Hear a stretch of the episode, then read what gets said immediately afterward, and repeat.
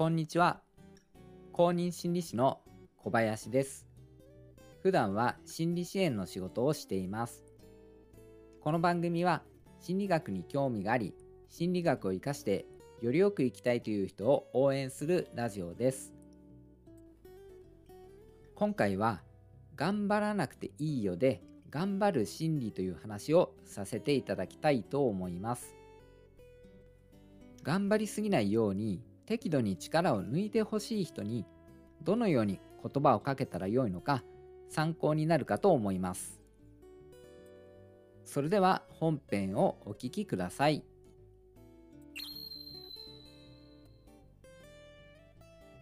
人は頑張らなくていいよと言われるとかえって頑張らなければいけないと思ってしまいます。頑張らせないように気遣いのつもりで言葉をかけたのに逆効果になってしまうことがあるんです。人には健在意識と潜在意識があります。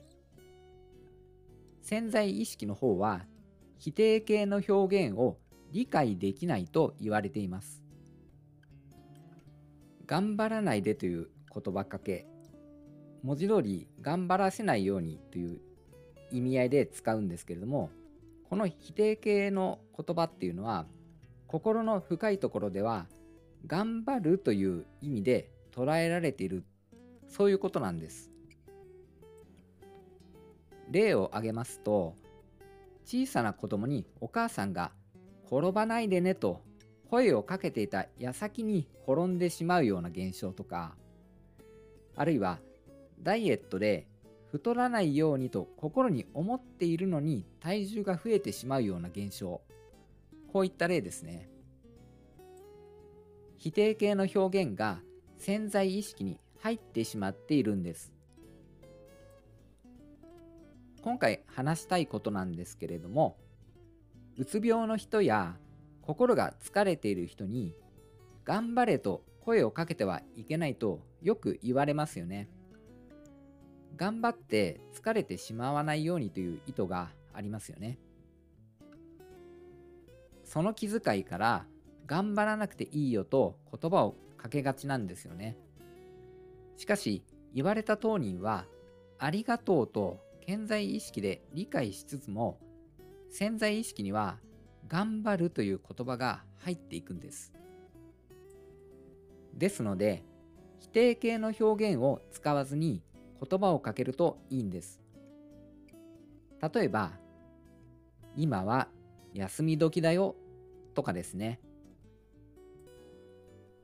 はい、今回は頑張らなくていいよと言われると、かえって頑張ってしまう心理をお話しさせていただきました。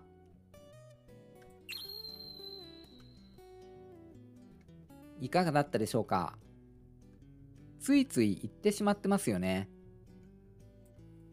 潜在意識の特性を理解してどうやったらポジティブに伝えられるかそれを意識するといいですね。今回は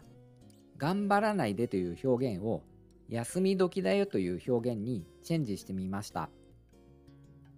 他にも例えば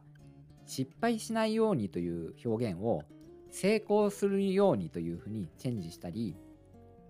遅刻しないようにを間に合うようににしたり嫌われないようにを好かれるようにしたり、まあ、いろんなシチュエーションが考えられると思います。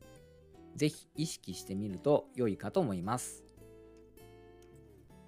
私のラジオでは心理学に興味があり心理学を生かしてよりよく生きたいという人を応援しています。公認心理師の小林でした。最後までお聴きくださり、本当にありがとうございました。